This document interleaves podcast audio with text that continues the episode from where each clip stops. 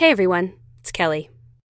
As you know from listening to our past few episodes, Social Distance Assistance is coming to an end on July 7th. I'm really grateful I was able to share so many stories with you as the host, but hosting is not my dream. I'm a behind-the-scenes kind of gal, and usually get found in the credits of other podcasts as a producer or editor.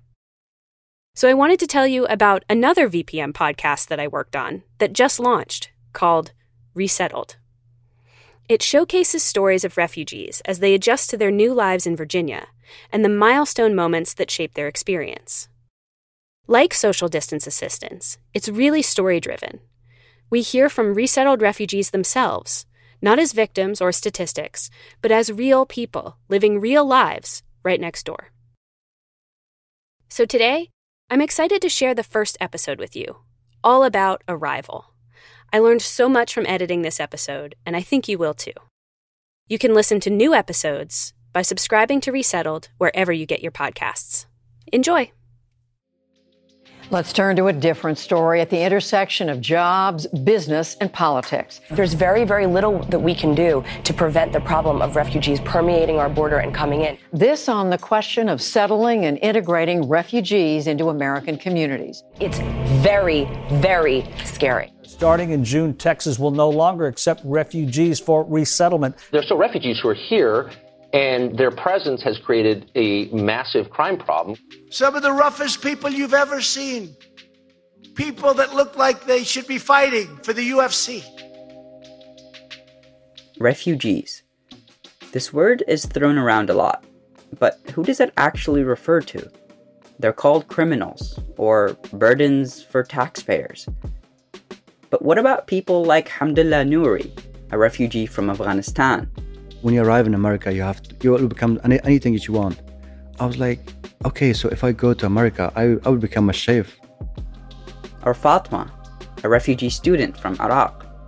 We have all these wars and countries we study about. And literally every unit, there is someone who represents this. Okay, I lived that. My mom lived that. My parents did that. And they start talking about it. We have representative of that place. It's beautiful. And actually, arrival to the U.S. sounds a lot more like... Hello! Welcome to your house. Hey!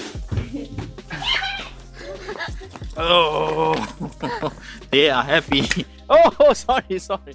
Hi, I'm Ahmed Badr, the host of Resettled, where we explore the process of refugee resettlement in Virginia through the voices of those directly experiencing it.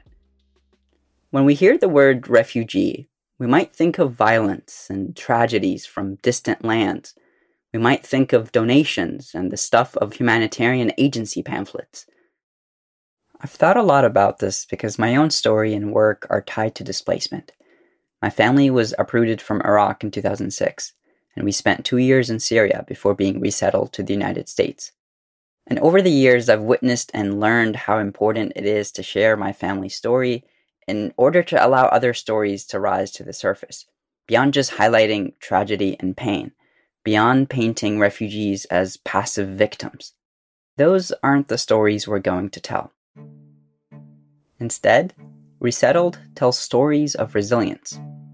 We explore displacement beyond the tragedies that may have caused it.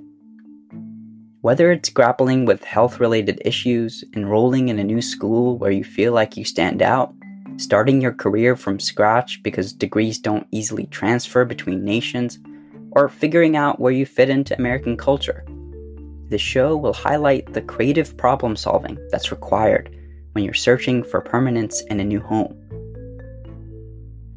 Almost 14,000 refugees have been resettled in Virginia since 2015, in cities like Harrisonburg and Roanoke, where the population is less than 100,000. Refugees are a prominent part of the community. Even though they make up such a significant portion of the population, their stories are often hard to find. Our executive producer, Angela Messino, had been trying for years, and it all started back in 2016.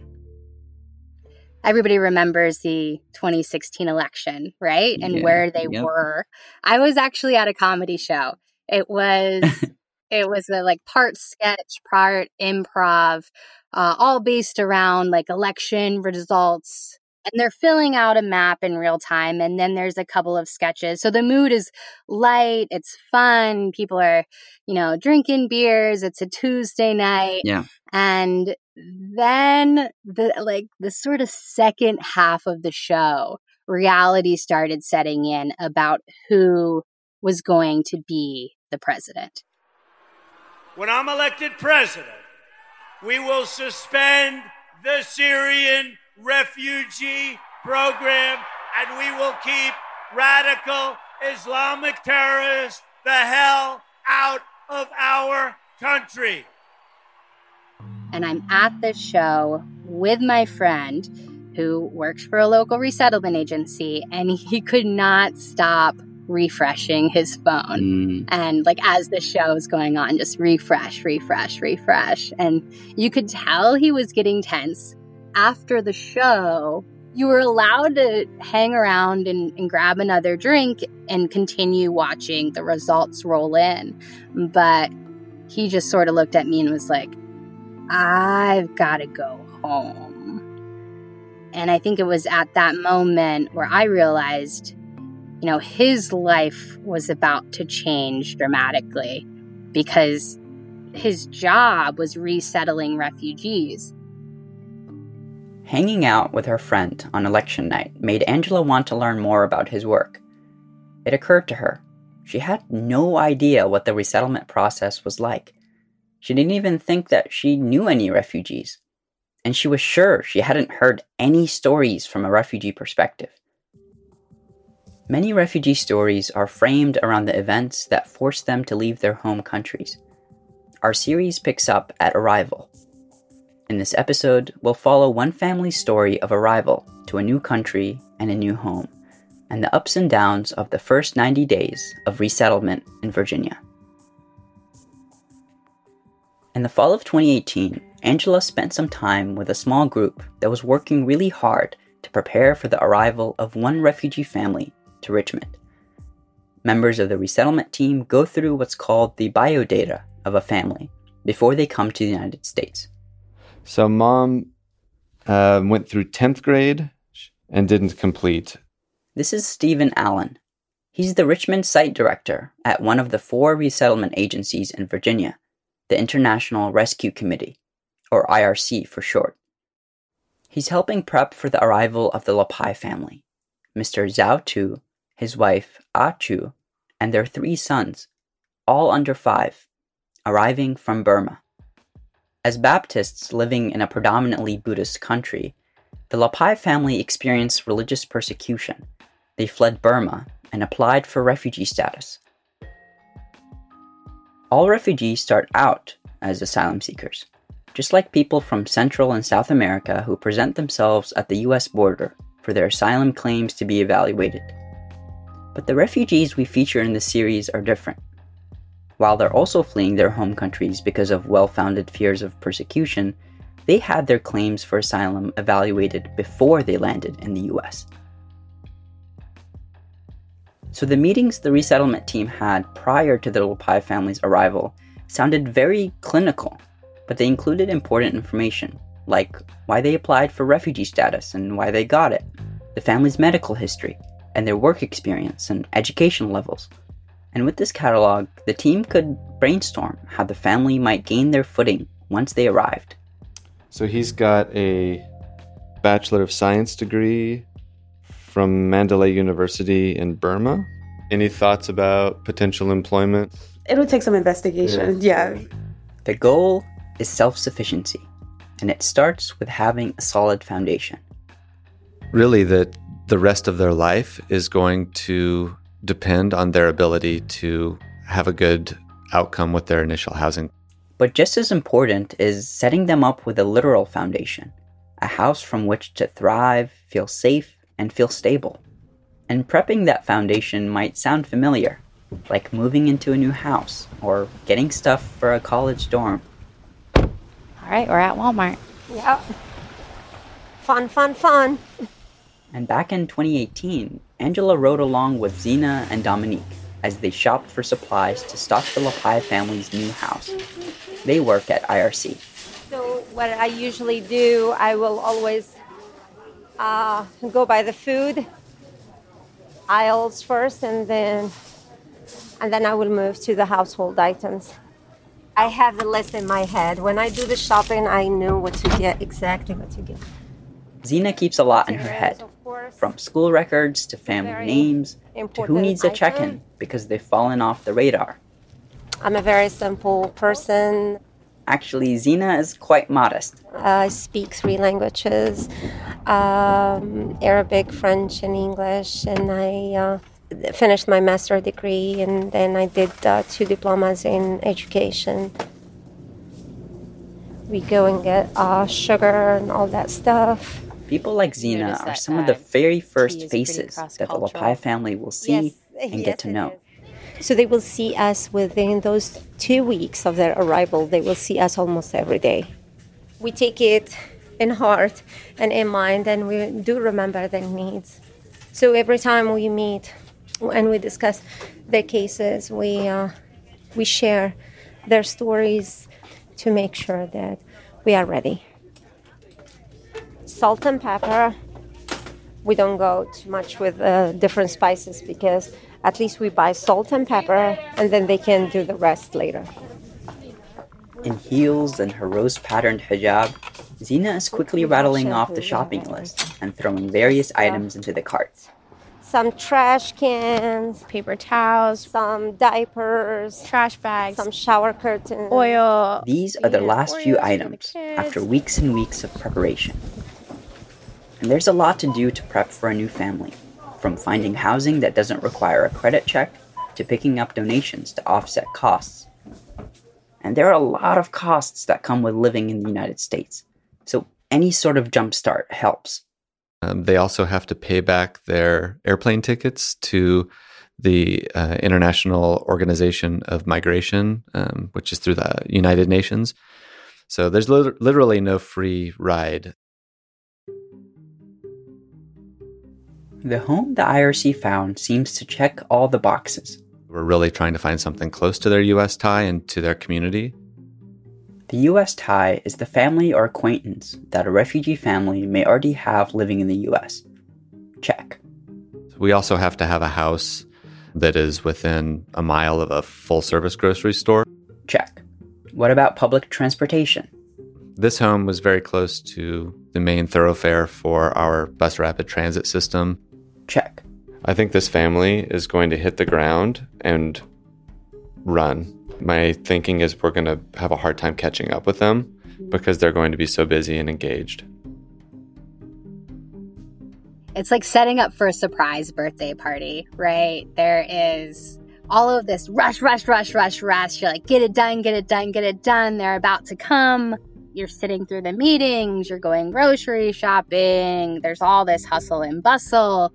It's what you want to feel. Like, you want to feel like, oh, this is so exciting. You know, that's what the resettlement agency wants. That's what the family wants. So there's a bit of pressure to it almost as well. But it's very clear from the get-go, it's not going to be easy. Do you remember when you came to the United States? I was just so excited. I was like, America, you know, I've heard about America in the movies. I've heard about America through these very dramatic ways. And now it's time to find out what, you know, that was about and what that entailed exactly. You know, I didn't realize necessarily that we're going to have a specific home, a new home that we're going to be introduced to right as we arrived, because I was just, you know, so focused on just kind of moving into this new country and hoping that my, you know, visions of it from the movies matched up. Hi. Angela. Yeah, I'm Zhao Tu, Lapai. When the Lapai family finally did move in, it was a crisp, sunny fall day. There was still mud on the ground from days of rain, so the IRC staff, careful not to track mud into the house, laid down cardboard near the entrance. Hello. Welcome to your house. Hey. The family, they are exciting to move over their house, new house. Angela is with Brang, the interpreter for the Lapai family. The interpreter plays a key role as families settle in, helping translate both language and culture. They are happy. Oh, sorry. Bego. That means keep clear. The Lapai family waited for this moment for the past 9 years as their asylum claim was being processed. They spent many of those years in a Malaysian refugee camp.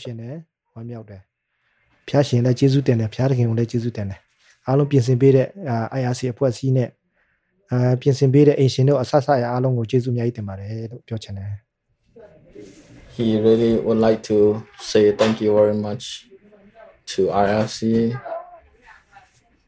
This is his house now, so he feels happy and his stress is gone. So now he can enjoy. That's what he thinks. And your kids can enjoy it? Seems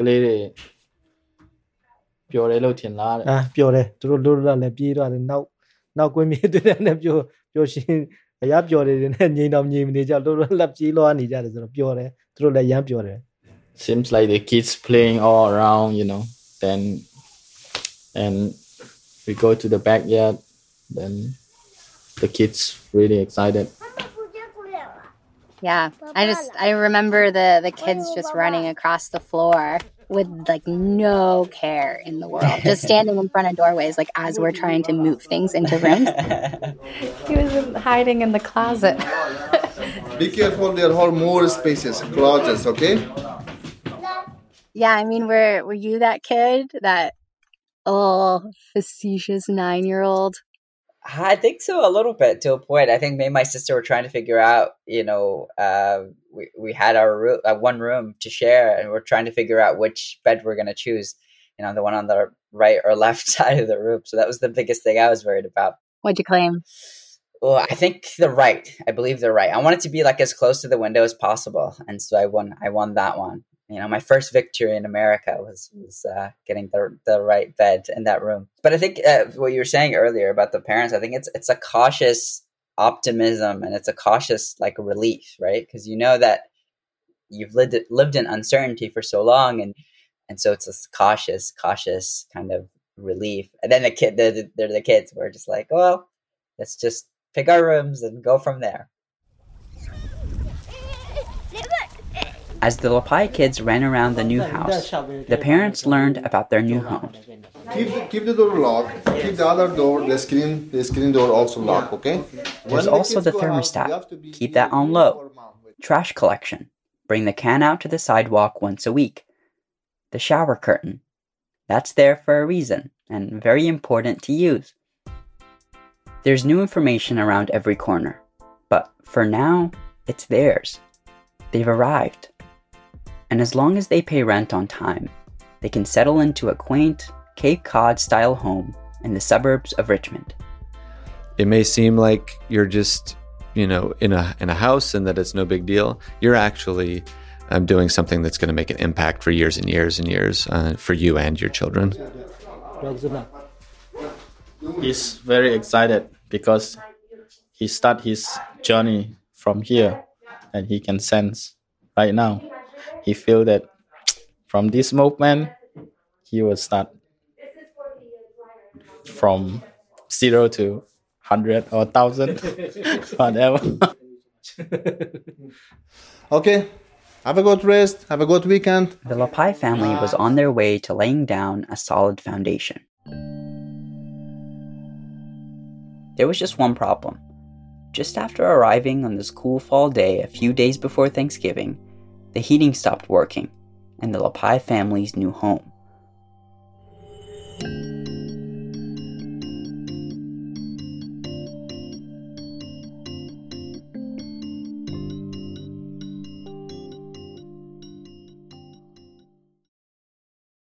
Before the break, we were following the Lapai family on their journey of arrival, one of the key moments that shaped the resettlement experience. Their biggest obstacle so far? Their heat was broken. They are beginning to settle in, despite the stark contrast between Malaysia and Richmond, Virginia. Huh? Are you cold? Huh? Is it cold outside? Yes, cold. You just feel for any family who doesn't have heat. It is a Richmond fall. It is cool, crisp weather, and you know that they're coming from a tropical climate. So on top of everything that you're experiencing, to not be able to feel some moderate level of comfort, you do feel for the family because you're cheering for them all the way. Like, everybody is rooting for this family.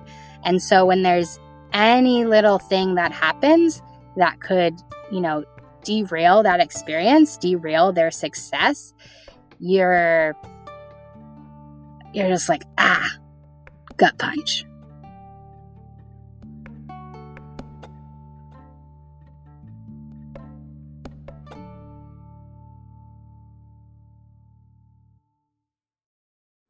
Only a few days later, thankfully, the Lapai's heat had been fixed. Functioning heat was just one obstacle. Their EBT card didn't work right away. There was an issue with the Social Security number for their twin boys. Resettlement agencies across the U.S. understand the many challenges that come with adjustment. Learning the language, getting around, getting a job, and try to address them by creating a series of cultural orientation sessions. So my name is Zina. Whatever I say, try to please interpret that for me. My name is Zina. I am education and caseworker at IRC office. Tuga IRC ye segabian. Oh, sorry. The cultural orientation or tembele. Taking care of the responsibilities here in the United States has to fall on both of you. So you have to be involved in everything I teach today. The cultural orientation is something that the IRC has invested a ton of staff time. And really, we're there to help families until they're able to help themselves. But we're definitely pushing them. Honestly, from the moment we pick them up at the airport, we're talking about work. That's because the resettlement agency has only a few months to get refugees acclimated before they have to become self-sufficient. Upon arrival, the federal government's reception and placement program grants each refugee $1,250 to start their new life. So that's only going to last until it's gone. So if it's gone in a month, it's gone in a month. Our goal is to stretch it. So typically now for us, it's lasting around 3 months in the country, about 90 days. 90 days. Refugees have 90 days to figure out how to get around this new city without a car, coordinate their children's enrollment in schools, relaunch their careers, all without knowing English. Their arrival sets a ticking clock in motion. Okay. So basically, what we're going to do today... Siyasha leads the second day of cultural orientation. Like I said, we're going to talk about what your short-term goals are going to be. So anything from 1 to 3 years. And then we'll talk about your long-term goals, anything from 3 to 5 years. Like what you would like to accomplish for yourself and what you would like to kind of see happen for your family. All of this information points to just how much Mrs. Lapai and her husband will need to accomplish so soon. They hang on that word, accomplish. Brang, the interpreter, translates. Accomplish.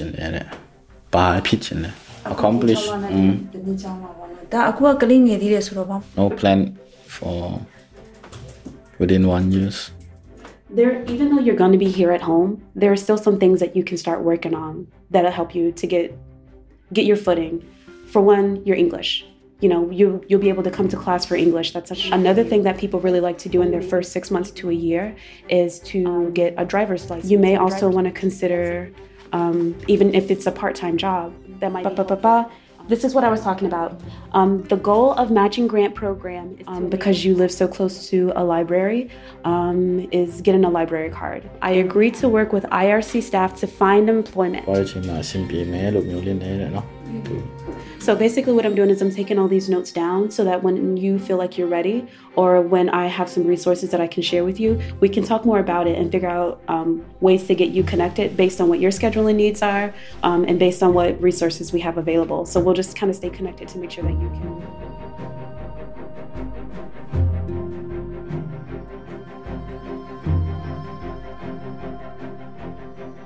That is a lot of information to take in. To go through a cultural orientation knowing English is tough. To go through it in a foreign language relying on an interpreter and a group of strangers is even tougher. Remember that the IRC is there to support refugees with their arrival, but the window of time to get families like the Lapais up and running is so short, and the amount of information they need is so huge. It's overwhelming for everyone. Does the family understand what's happened so far in their resettlement experience? And do they feel prepared for the coming months and years? And it's pretty safe to say none of us were very prepared for the coming years. Remember that Angela recorded the Lapai story in 2018. Since then, Mr. Lapai got a job and the family moved to a new house to save money. But then the pandemic hit. He lost his job, his phone is broken, and his wife got ill. So Angela, where are we now with the Lapai family? Yeah, I mean, the majority of information that I know about this family was the tidbits that I heard from the IRC during, the different times that I got to check in with the caseworkers. And what I kept hearing was he's having a difficult time. Job is not going well. They moved from their house because it was too expensive, and it was too expensive. I mean, you knew that from one of the first moments when they were talking about how much rent was, and then the realities of how much that you would be getting paid an hour for minimum wage. How is their situation, given the pandemic? Yeah, I mean, there's a lot of variables to resettlement. I think one variable people don't think about is a global pandemic, especially as we're coming to a close with this project, finally. 2.5 years of following different families, of collecting stories, and here we are about to come to a close, and I wanted to follow up with the family to make sure, is it okay, one, that I still use your voice, but then also two, we have some questions. I finally got on the phone with Zhao, and I was so excited to just be able to reconnect again and just to see how he was doing, which is very difficult to tell because I did not have a translator. This was all in English. But the messages that came across that were clear was that, now's not a good time. My wife is sick. I totally understand not having the emotional capacity to revisit this time in your life where, it's from what I heard from the resettlement agency, it has not been as easy. The future wasn't as bright as they were hoping for it to be. Resettlement isn't neat. It's not this tidy thing that always works to perfection. There are going to be aspects of it that work. There are going to be aspects of it that don't. And at the end of the day, we can only learn about what works and what doesn't through those experiences, right? So focusing in on those stories has the potential of providing some really interesting insights for resettlement as we move forward. Can I ask, why did you join this project? When I called you up and explained to you what we were trying to do, why did you say yes? I think I was drawn to this project because of the nuanced approach to resettlement as a process, and then linking the process to the stories that kind of creates and the stories it produces. The resettlement story is not often one that is told. And it's one thing to just share the stories of refugees, and it's another to share the stories and connect them to these processes that are affecting their daily lives and that affect, their past, present, and critically their future.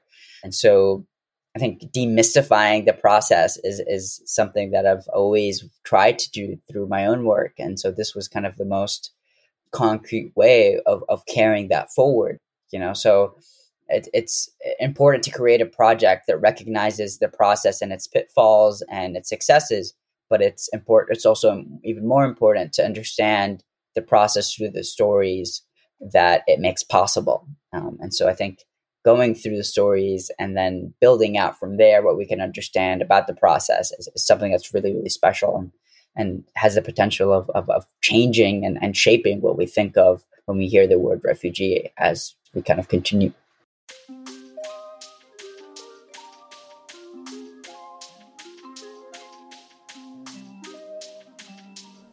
And that's it for the first episode of Resettled.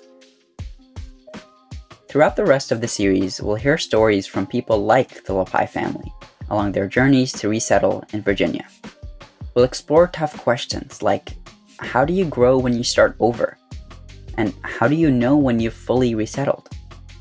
And in the final episode of this series, we'll check back in with the people we've heard from along the way. Resettled is a production of VPM. It's produced by Jilda DeCarly and edited by Kelly Jones, with oversight from Angela Messino and Nate Toby.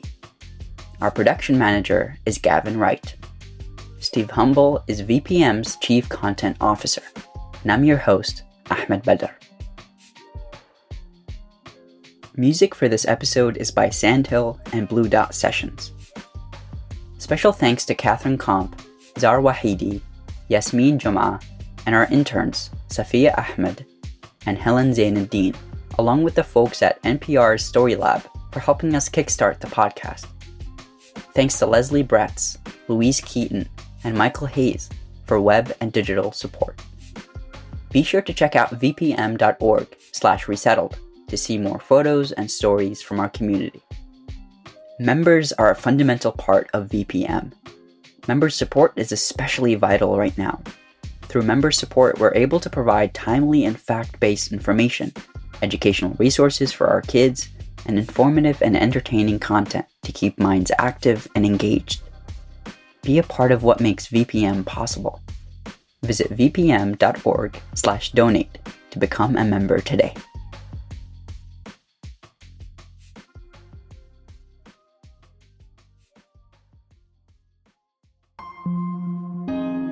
VPM.